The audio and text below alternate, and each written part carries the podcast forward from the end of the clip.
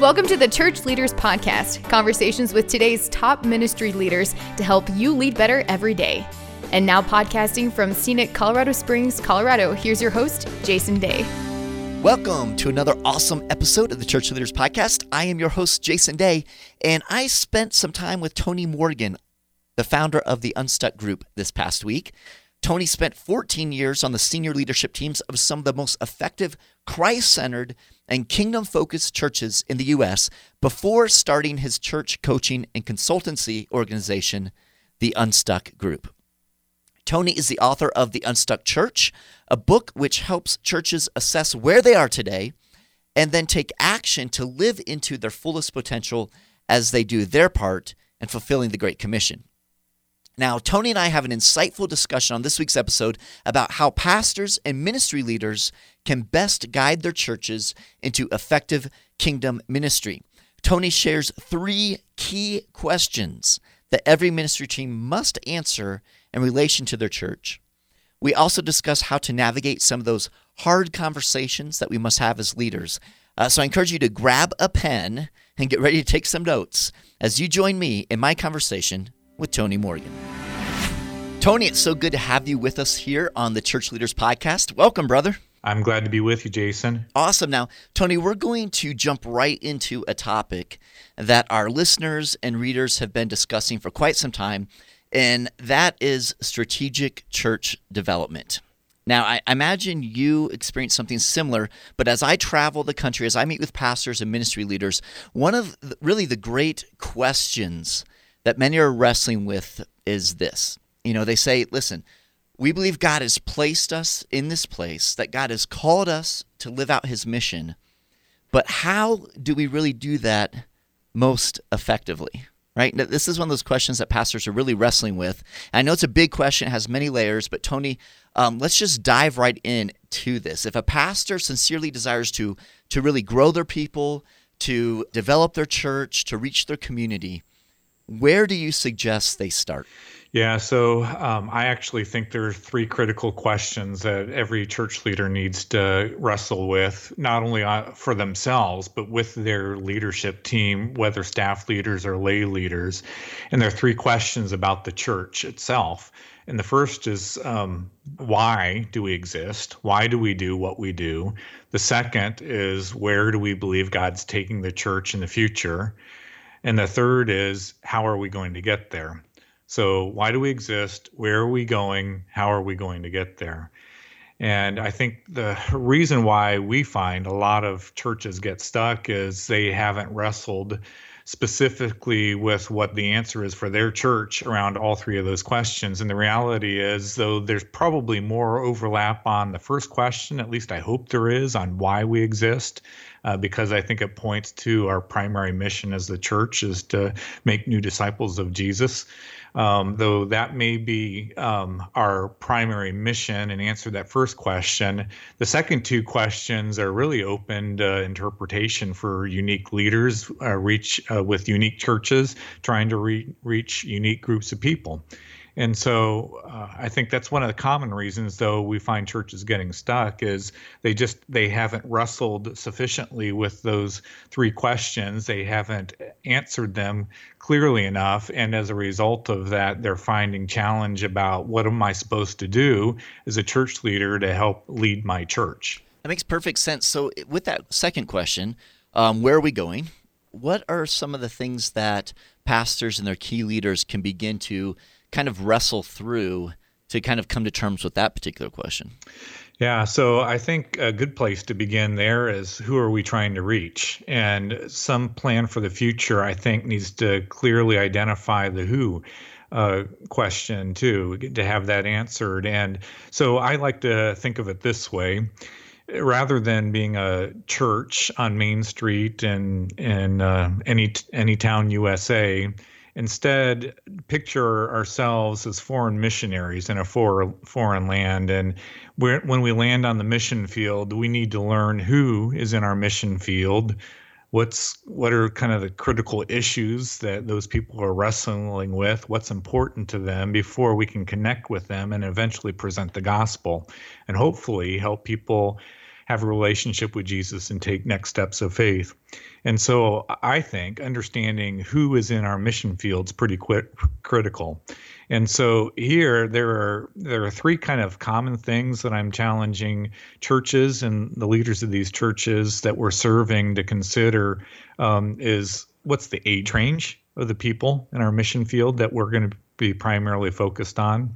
What's their spiritual background? And what's their life stage? And actually, by getting clarity around those key questions, it really helps us to formulate then what our ministry strategy needs to look like. Uh, not only what Sunday morning looks like, but what does our discipleship process need to look like? How do we communicate with people? How do we connect with people? How do we address the the needs, physical, emotional, spiritual needs that people have, so that we do uh, really earn that opportunity to share the good news? And so I think part of uh, looking at where we're going in the future is uh, trying to figure out who are we reaching, and then secondly, um, beyond that, then looking at what are the what are the primary growth engines of our ministry. And when I talk about growth engines with churches, I'm talking about two types of growth both how we're helping people grow spiritually, how we're helping people take their next steps toward Christ, but also how are we growing numerically? How are how are we reaching more people with the gospel message? And so I think every church needs to have clarity about what their growth engines are. And this is not an opportunity to list everything we do as a church, but um, to really focus on what are the core growth engines of what we do as a church, both to both reach more people and to help more people take their next steps of faith. And here, to help churches get focus, we're encouraging churches to think about what only three or four core growth engines. And commonly in the churches that we're serving, that uh, it's not unusual for uh, worship services to be one of those growth engines, and some discipleship track to be another growth engine.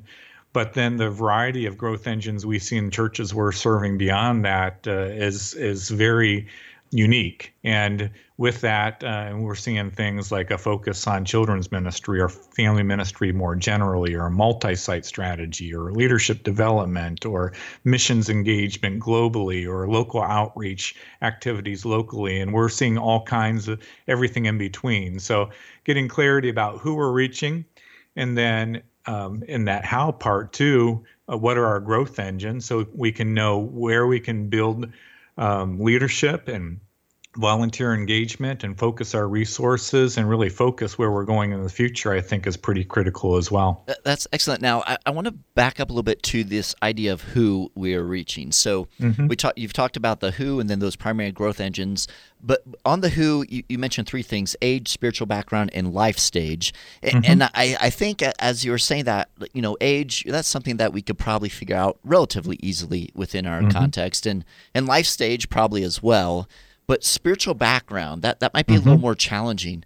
How do pastors, you know, in their particular ministry context, how, how do you suggest that they go about trying to determine a bit more about the spiritual background of their community? Yeah, and actually, there's a precedence to this. I mean, even looking back to the early church, and Paul and Peter approached really two different groups of people with two different spiritual backgrounds one Jewish background, one Gentile. Right. And um, I think it's important for us as churches, even today, to consider the focus of our ministry and what is the spiritual background of the person we're primarily trying to reach. And, um, you know, uh, again, the churches we're serving, there's a wide spectrum of focus. Uh, some churches we're, we're serving are really genuinely trying to reach people that are completely unchurched, no church background whatsoever. And I, you know, particularly on the east and west coast of our country now, it's there are lots of people that fit that bill. They're they're a few generations removed from having any connection to any church. Right. In the Midwest um, or the Southeast now, um, there's still some generational connection, parents or grandparents, um, some connection to the church, but every every day that goes by, there are more and more people that are unchurched or dechurched, uh, where they may have had some connection in the past, uh, though commonly now pretty minimal, but there's some frame of reference. Uh, and then there are other churches that we're serving that really they recognize our our focus is on helping new believers uh, take their next steps toward Christ. And so, a commitment to really helping people that have already entered into faith with Jesus. So, we're seeing all kinds of, of spiritual backgrounds in that. Um, but the key with all three of those, whether it's age, life stage, or spiritual background, is to get focus. And this is going to sound a little counterintuitive, but our team's worked with a few hundred churches now over the last several years. And what we have found is the church churches that are more focused on who they're trying to reach within their communities and then get really intentional about everything they do to help that person not only enter into a relationship with Jesus, but then take steps in their spiritual journey, uh, a spiritual formation. What we find is those churches that have more focus on who they're trying to reach end up reaching not only that person, but then a broad cross section of the community where the church is located but the inverse is not true. We're seeing that the churches that are trying to do a little bit of everything for a lot of different groups of people in their community, different ages, different life stages, different spiritual backgrounds, are struggling to connect with any people, and uh, uh, tend to tend to be the churches on the church life cycle that I talk about in the book, um, The Unstuck Church. They tend to be the churches that end up on the down or declining side of the life cycle. So the way I explain it is this: as you get more focus about who you're trying to reach, uh, if somebody shows up on Sunday morning and they don't look like whoever that focused person is that you had in mind, you're not going to turn them away and say, "I'm sorry, this is not the church right. for you." so this is not about being exclusive it's about being intentional. And what we have seen is when churches get really intentional about everything they do, like I said, beginning with their worship services on Sunday morning to their ministry strategy, their discipleship path, how they communicate, when they get intentional because they have a focus on who they're trying to reach, they end up reaching a lot of those people, but they also end up then reaching a broad cross section of the community. So it's about being intentional and not being exclusive. Well, Tony, I, I absolutely love that. And that's fascinating. I'm so glad that you've, um, from the churches you've worked with, that you've seen this uh, time and again. So, can you give us kind of an example, maybe from one of the churches you've worked with, or, or just any example of of what does an intentional, focused kind of a group look like? Like, if a church is saying, "Okay, we're gonna we're gonna focus in on this group," like, what's an example of what that might be? Yeah, so it's not uncommon for us um, based on what we're seeing in culture. And I think, particularly because of the recognition that the church um, generally, not, I'm not picking on a church, but the church generally has been struggling with reaching the millennial generation, as an example. Uh, I love it when churches decide we're going to go after the hardest target. Um, and I think there's some validity to that because if if you can reach that generation, and I don't know what Jason, where where are the millennials age wise these days? It's uh, like is it early 20s to mid 30s or late yeah. 30s or something like that? Yeah. Yeah. So um, th- this uh, churches generally, I think, are sensing right now is the hardest generation to reach. Um, I just as a side note, I hope we don't give so much focus to trying to reach millennials that we neglect the generation that's following, that's actually coming through elementary and, and student ministry right now. But we're finding a lot of churches uh, that we work with are. They're identifying that age range kind of early 20s to mid 30s right now. Um, and they start to ask questions about if if if that's the age range that we're focused on what is their spiritual background? And then what generally is their life stage? And commonly what we're seeing is uh, 20s or early 30 something. They're just now beginning to think about marriage and uh, just now begin beginning, beginning to think about um, having their first child. And uh, this it's kind of funny to me because I'm I'm an old guy, Jason. So uh, I was I was in my early 20s when we got married and started having kids. But I am I'm an old guy now, and that's not how the young kids are doing it these days. Uh, and so we just start asking questions if that's their life stage um, eh, based on their spiritual background too. What what's what's really important to them? What what are the critical questions that they're asking? Um, and commonly, it, I mean, it does revolve around things like what's my identity? What's my purpose? How can I be a part of something bigger than myself? Uh, how can I make an impact in this world?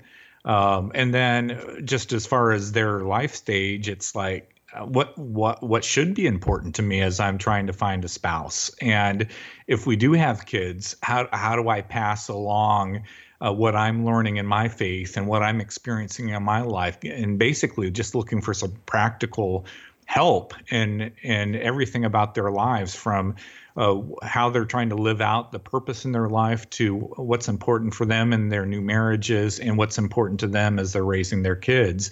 And we just started asking the question then as a church then if these are these are the priority needs and what's most important to them in their lives how should the church respond to that? Do we have any responsibility and I think in almost every case, at least along those things that I just mentioned, I think not only does the church have a place to respond, but certainly uh, the scripture points to a number of truths that would be beneficial uh, to that generation to help them take their next steps as they connect in faith and connect to the church.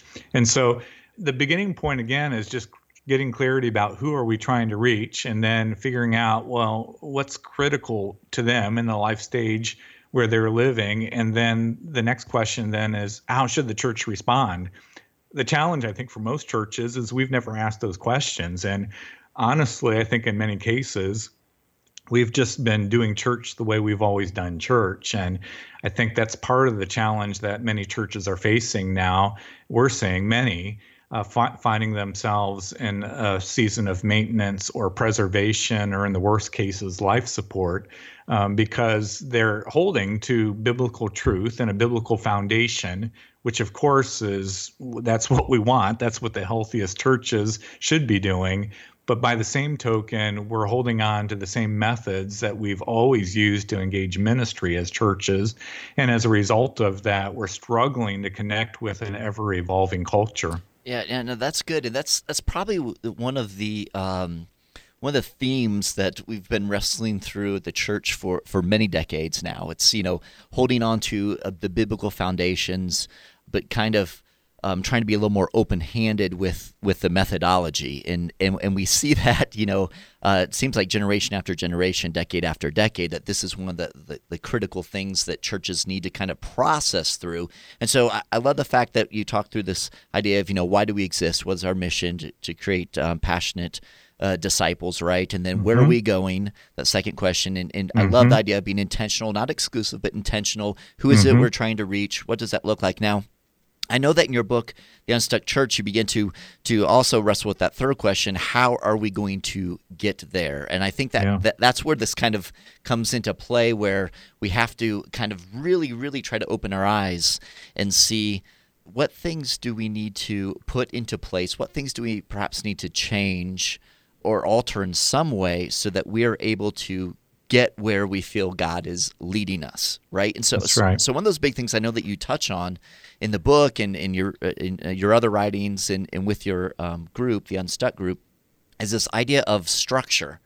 Um, mm-hmm. That structure is kind of key when it comes to how are we actually going to get there. So, mm-hmm. so Tony, can you first talk to us a little bit about what types of structure have you and your team seen in churches that you're working with that actually inhibit a church from reaching more people and making disciples?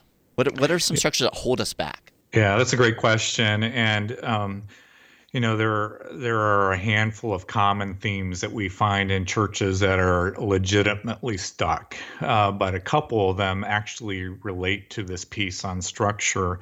One has to do with um, complexity is just that uh, whether it relates to ministry programming, trying to do too much, too many things, um, trying to compete with um, different ministry areas for people's time and attention. That's one form of complexity, but the other relates to the structure question that you're asking, where it's just the the governance that we've created in our church is so complex it just gets very difficult to make even the simplest of decisions one of the churches that we were working with recently had over 200 people on their deacon board Oh it's my. just it's tough it's tough to make decisions when you have that many people serving on a board. Another church we were working with had over 30 different committees. Again, it's just it's tough to get decisions made when you have that many committees. One example, a church we were working with they just needed to get their student ministry room painted. Um, but in order to get that, get the money to purchase the paint and actually get the room painted, they had to go to a board of trustees, which oversaw kind of the facility decisions. They had to involve the youth ministry committee, which obviously uh, was focused on the strategy around youth ministry, student ministry. Um, they had to work with the finance committee because that committee actually handled the money. And then ultimately, that, that decision, once all the committees approved, it had to go to the board to eventually approve, approve moving forward. Well, finally, someone on the team just got fed up. They went down to Home Depot and bought some paint and went and painted the room using their own money. But it's a it's a great example of how even in the simplest of decisions, when when the structure is complex, it makes it very difficult for us to carry out even the simplest ministry decisions that really help us to accomplish the mission that God's called us to. But then the second the second challenge that we commonly see around structure has to do around leadership and whether or not the church is empowering strong leadership. And, and part of this has to do with the fact um, that we don't actually put people in leadership roles that have leadership gifts. They're not qualified as biblical leaders and they don't have the leadership gift. And anytime you try to put anybody in any role or position where they're not gifted, that person's going to get frustrated. They're not going to be fulfilled, but the body of Christ is not going to be strong. I mean, this is a basic uh, principle that Paul taught us when he taught about the various parts of the body and how we all come together to form right. the body of Christ. And so, um, in some churches, the strength of the leadership has to do with the fact that we're not empowering people with leadership gifting and biblically qualified leaders to be in leadership roles. But the other aspect related to strong leadership is sometimes churches are getting strong, biblically qualified leaders in roles, but they're just not empowering those leaders to use their gifts. And so you know examples that we see commonly in stuck churches are rather than allowing those leaders to make decisions and to help move the ministry strategy forward again the structure gets gets in the way. And there are no, a number of hoops and committees and board meetings and things like that um, that leaders have to go through in order to get decisions made and to help move ministry forward I just don't think that's the way God designed the church. I think God's design of the church was to identify biblically qualified leaders, leaders with the leadership gift, and to actually empower them to use those gifts. Now, should there be some level of accountability within the structure to support these strong, strong, healthy leaders?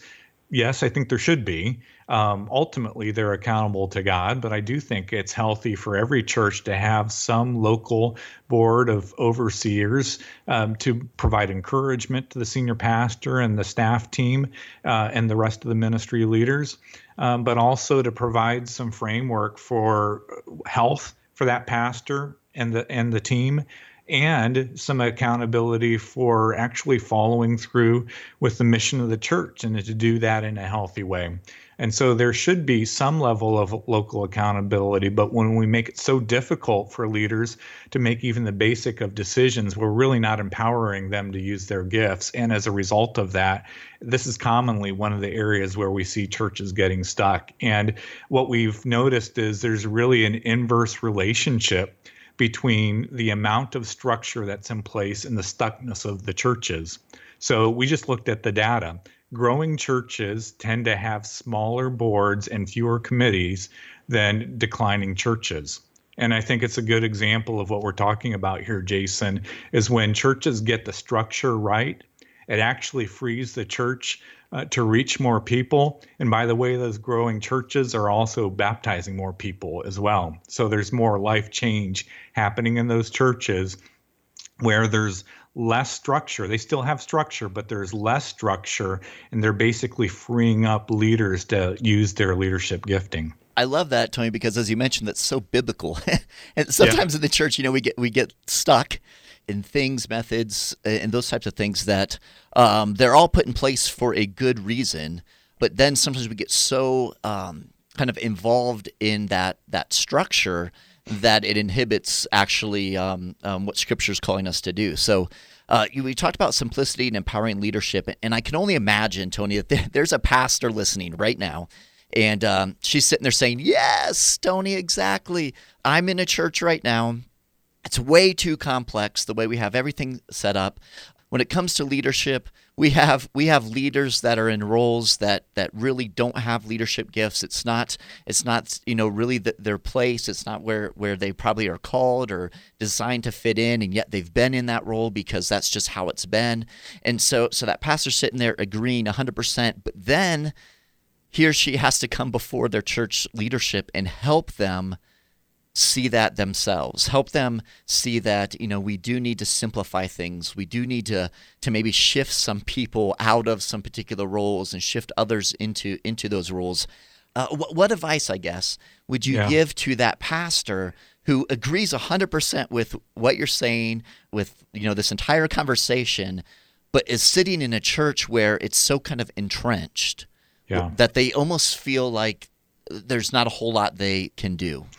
Yeah, so I would encourage uh, church leaders to, um, well, number one, this is going to sound like I'm over spiritualizing, but it's amazing how often God intervenes. Is you, you have to pray Amen. for for those situations. You have to pray for the person um, that's involved that you sense is in a leadership position that's not a not a fit for their gifting.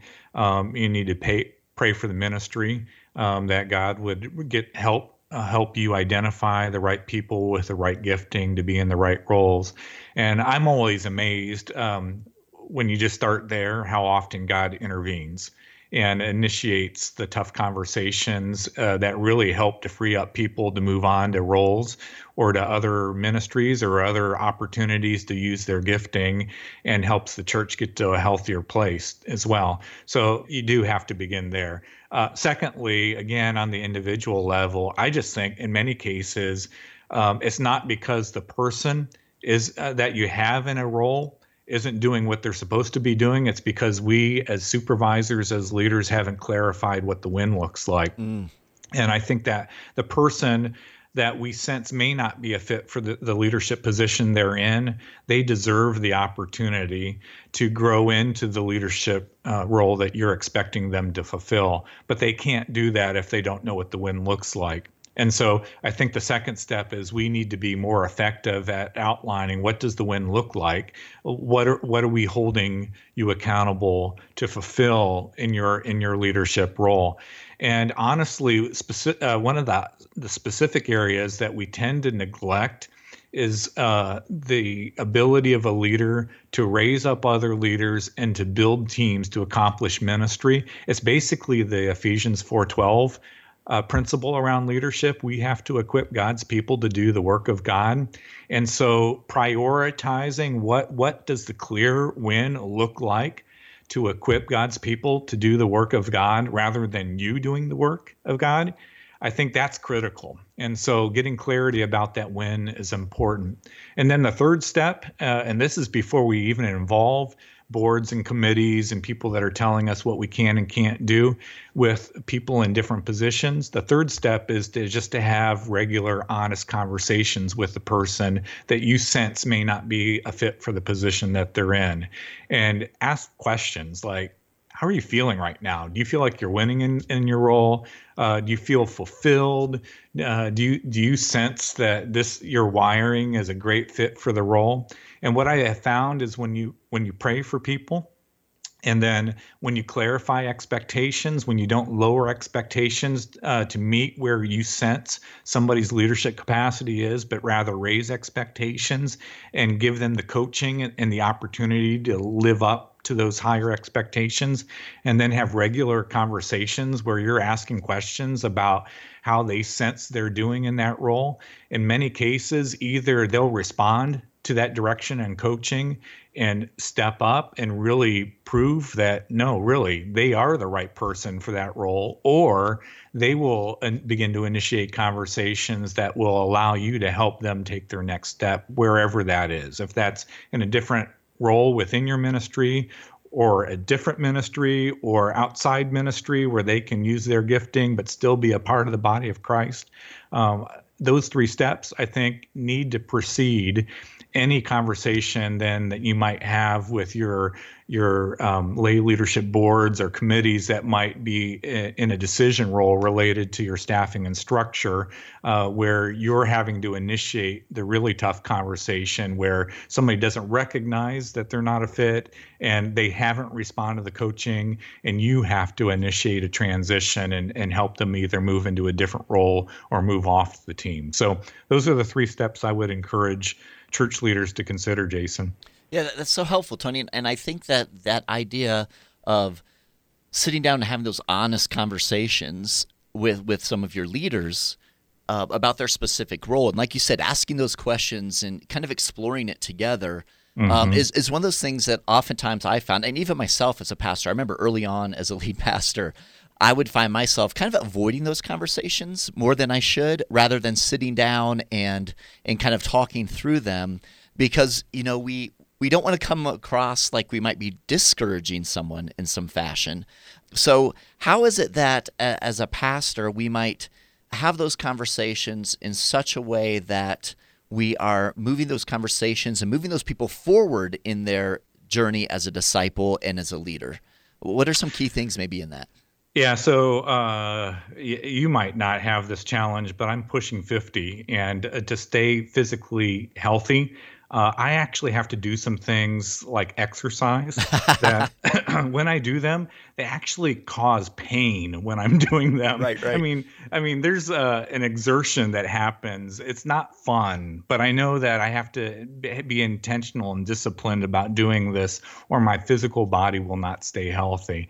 And uh, for those of us in ministry, we just have to remember avoidance of pain is not the win health in our ministry is the win. That's good. And as a result of that, I think it will help position a little bit, I think, more appropriately in our minds those tough conversations, which initially probably will create some pain. But the objective is to bring health uh, initially to that individual that needs to hear the truth and love. And by the way, that's pretty critical too. You can't just share the truth and you can't just share the love. It's truth in love. Mm. Um, it's this is critical to the health of that person, but it's also critical to the health of the body of Christ as well. Right. I mean, again, we all have to be operating in our areas of strength. It's the way God w- has wired us all up uniquely. Those of us that uh, call uh, Jesus our Lord and Savior. And so, as a result of that, uh, that unique gifting that He's put into each one of us, that's part of our role as leaders in the church is to help people identify that, operate in those areas of strength, and begin to soar and really find purpose, God's purpose for their life in the areas where they're they they are most strong and gifted.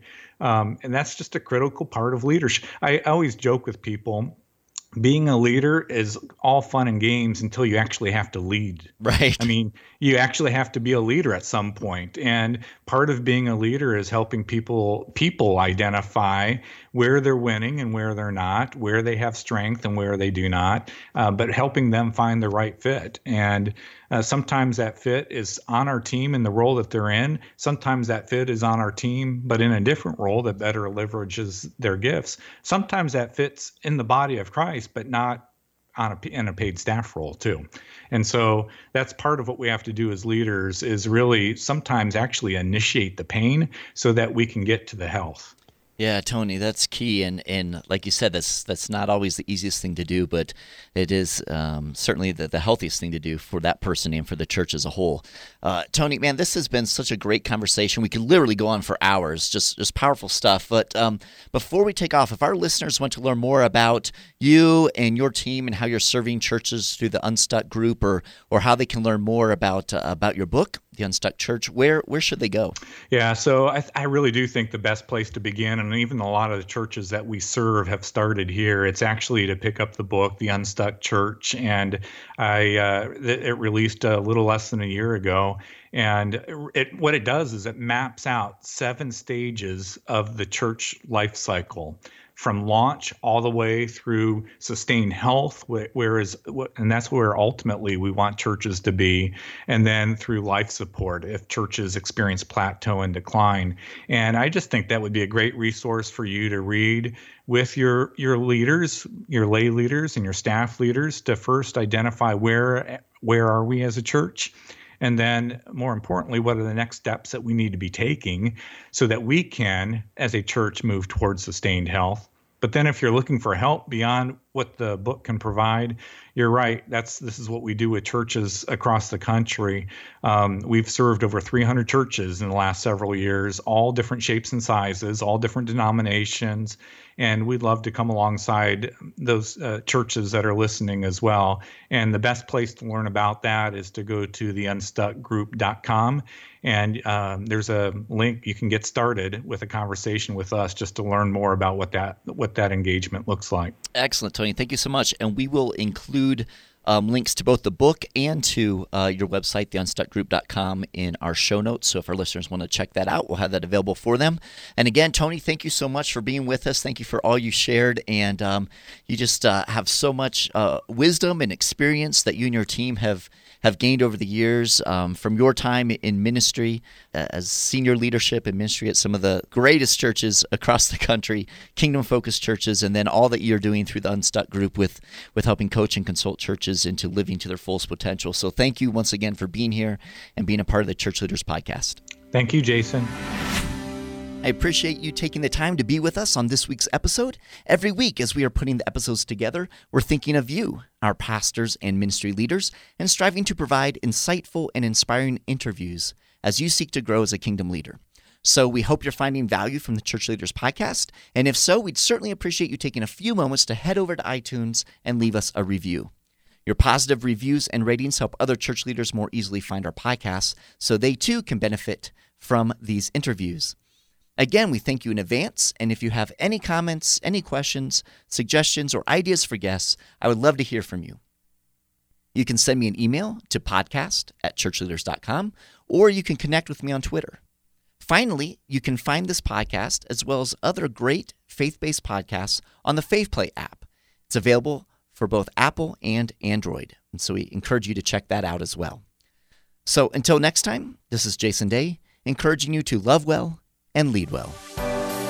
You've been listening to the Church Leaders Podcast. For articles, videos, and free resources that will help you lead better every day, visit our website at churchleaders.com. Thanks for listening.